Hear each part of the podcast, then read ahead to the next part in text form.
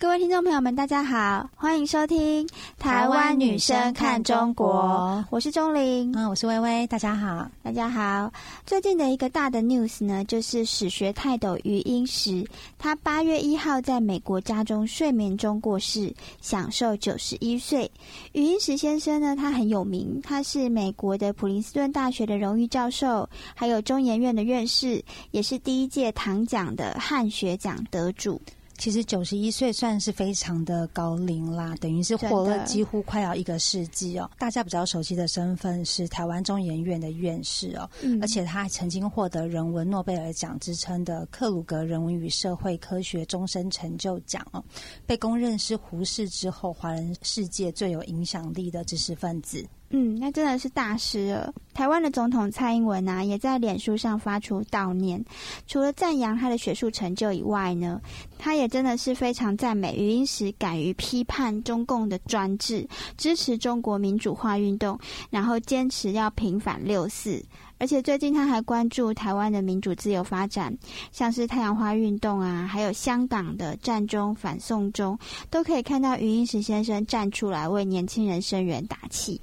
是的。他支持台湾的太阳花运动，称赞说：“哇，这很了不得。”那他也鼓励香港人为自由跟民主抗争哦。他说：“不能做乖孙子，否则最后就会变成百分百的奴隶哦。”而且他非常肯定香港人的公民抗命哦，强调说：“虽然要付出代价，但是坐牢啊是很光荣的事情。”我觉得这个老先生真的是太有意思了，真的。那我觉得很多就是抗争青年啊，很多就是坚持民主自由的年轻人，应该都会很羡慕吧？就觉得哇，就是这一位长辈怎么这么的思想开明，然后这么的有理想，这样子。对啊，他是有很难得，他很有独立思考的能力啦，非常敢于坚持真相哦，那很敢于就是对抗中共的集权统治哦。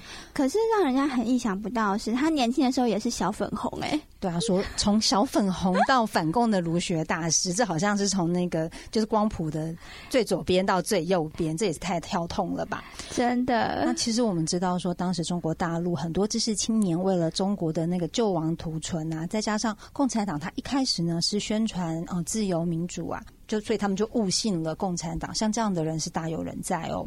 对，那余石呢？他也曾经在一九四九年中共刚建政的时候，他被动加入共产党的所谓新民主主义青年团，就是成为共产党的团员。他有一个经验很特别，他说啊，在申请入团的时候，他在精神上发生了一次变异。这个变异呢，表现在两个方面，一个是一种宗教式的狂热情情绪，另一个呢是一种左倾右治病。那这两种精神变态相互支持，有时候一触即发，就造成了个人的罪过。听起来很严重啊！原来加入共青团，精神会产生变异哦。不过这是他自己的亲身体验哦，而且他。之后呢，透过不断的反思哦，才发现哎，有这样的现象。基本上我们知道说，可以冷静理性的反过来看自己哦，本身就是一件非常了不起的事情的。嗯，对啊，很多人都做不到。那其实余英时他还有分享，在他的回忆录里面有分享一个故事。他说是在回忆录里面第一次讲出来，就是在一九四九年十二月下旬，就是已经参加共青团了。对，就是他刚参加、刚入团的时候，有一个安徽同乡啊，到余英时家里拜访他的堂兄，那这个同乡是一个基督教牧师。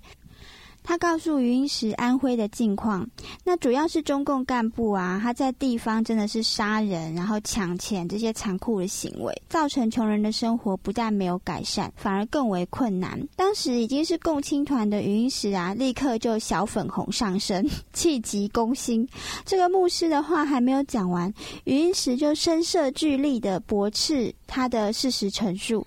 那他的理由大概就是中共当局的宣传八股啦，什么外国敌对。势力谎言攻击什么？最后这个牧师啊，他就满脸错愕、狼狈的走了。据他自己形容哦，他当时左倾右治病跟狂热症同时发作。他是这么说的：“他说我当时如饮狂泉，完全无法自制，不但失去理性，而且人性啊已经歪曲的所剩无几。如饮狂泉，用白话文来讲，就是好像吃了什么让人会发狂的药完全无法控制自己，耶，听起来蛮严重的，而且无法冷静，无法控制自己。到后来他是怎么转变的呢？这感觉真的，我们一般台湾人是没有办法去理解的，因为觉得哎不会这样吧，就是这真的很奇怪。可是其实我们观察小粉红他们的行为，我们大家就可以了解。你看，就是像最近就是小 S 嘛，之前的那个周子瑜的事件，就是他们这些人，他们是会立刻失去理智，他们就是看到这个被踩到，他们就会。真的是像发狂了一样，那真的不是我们一般自由社会的人可以了解的。而且他们讲的话常常都是没有逻辑的，对，比较奇怪一点。对，那就在这件事情发生大概十几天后啊，余英时他到香港路上，他又经过上海亲戚家住了两三天，结果他有听到亲戚讲的男方实际情况，比那位牧师说的还要可怕。那余英时说：“我那时候虽然还勉强辩护，可是心里面已经后悔了。一直到六十年后，余英时每一次想到这件事情，他就觉得无地自容。那他自己为这件事情下了一个总结哦，他说：如果这件事情对我起到什么教训作用，就是让我认识到人心中有深藏着种种邪恶，一旦释放出来的话，整个人一定会被吞噬掉。嗯，其实啊，这个影响余音时的邪恶，现在对我们来说真的是蛮熟悉的。譬如说刚刚讲的小 S 啊、周子瑜的状况，还有大陆人。这些小粉红也不放过，譬如说大陆的作家芳芳啊，他只因为说出武汉疫情的实际情况，他出版了这个书，就被说成是给外国势力递刀。这个递刀论呢，就是在中国大陆非常的红，然后芳芳被骂到真的是 祖宗十八代体无完肤哦。对啊，所以如果用余英时的话讲，那就是左倾右治病跟狂热病同时发作。其实我们现在来看这件事哦，芳芳事件大概就是少年余英时他当时对那个牧师的翻版哦。另外，关于冬奥，我觉得为什么小粉红们不冷静下来想一想？如果以他们的逻辑，他们认为说台湾是中国的一部分，那台湾选手是不是也是一种中国选手？这样来说，帮台湾选手加油有什么不对呢？为什么这就是辱华，就是台独了呢？根本就是没有逻辑、没有理性的吧？嗯，对啊，就是 其实用他们的逻辑来看，也真的很奇怪。这样子，他是不是就是不承认说台湾跟是中国的一部分？对啊，他其实潜意识是不承认的。哦，辱华。对。其实还不只是对于台湾艺人啦，甚至中国的桌球选手双塔李俊慧跟刘雨辰，他们打得很精彩，可是因为输给台湾队了，获得银牌喽，也被小粉红出征。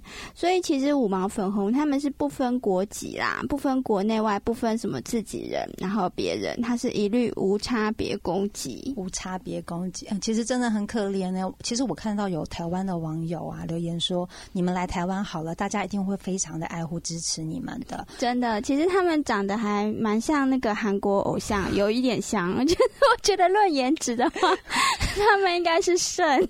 其实可以站到奥运场上就非常了不起了，银牌也真的是很棒的呀。对啊，全世界第二名呢。对啊，那是像我们这一次世界排行第一的台湾羽球球后小戴嘛，这次也是拿银牌啊。但是大家还是超级爱他的。对啊，小戴也已经真的很尽力啦，真的。其实，在台湾你要如果批评小戴，真的大家都会很生气，觉得说你又不是小戴，你怎么批评他？他已经真的很努力，而且那时候我有看那个最后那一场比赛，他真的就是最后膝盖受伤啊，然后就是他去救球的时候，他有一度起不太来，因为膝盖受伤太严重，所以我是觉得真的就是已经他已经尽力拿到银牌，已经很好了。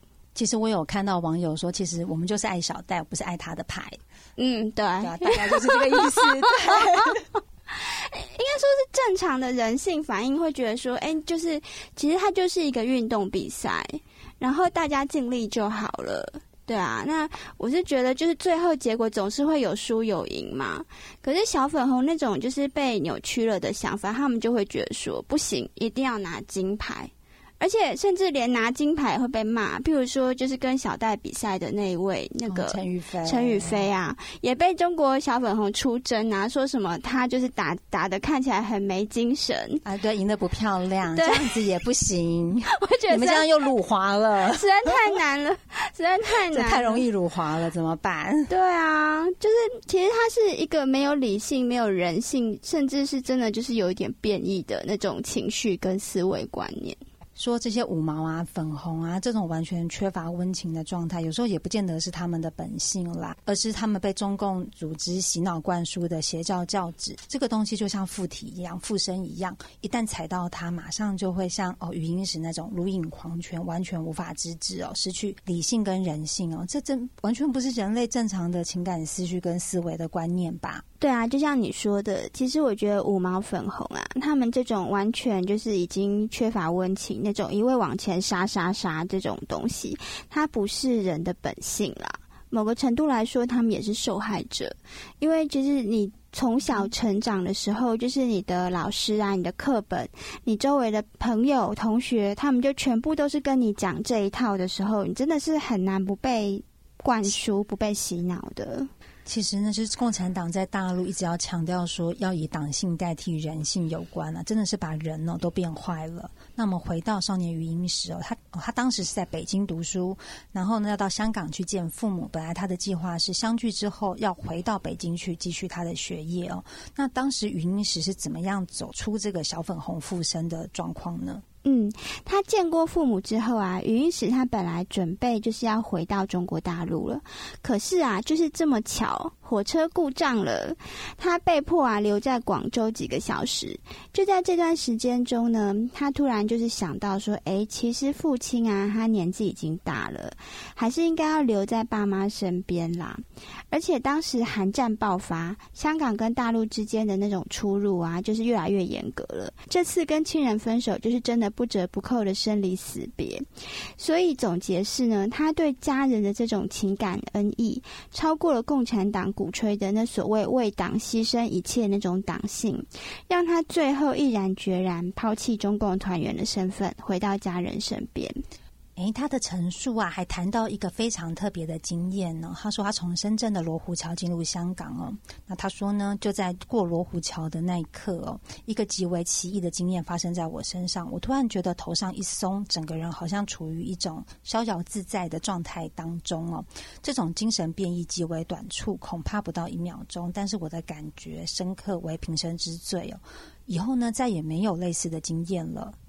嗯，所以其实从少年余英时的经验来看啊，真的跟中共划清界限，就是把自己啊跟这个邪恶的专制政权隔离，这真的是一种自救的手段。它不仅是理论上，而是实际上真的是这样。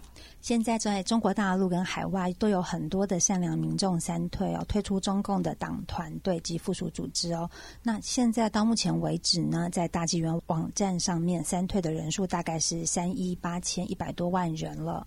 嗯，对啊，所以其实有越来越多的中国人，勇敢的中国同胞都觉醒了。其实我觉得里面还有很多小粉红啊，这真的是很厉害。因为小粉红也看到最多的资讯，说实在，对他们是翻墙的大宗。嗯，所以呢，如果要让中国有一个更美好的未来，真的是要断开这种邪恶附身才好哦。好的，那今天节目就到这边喽，大家拜拜，大家拜拜。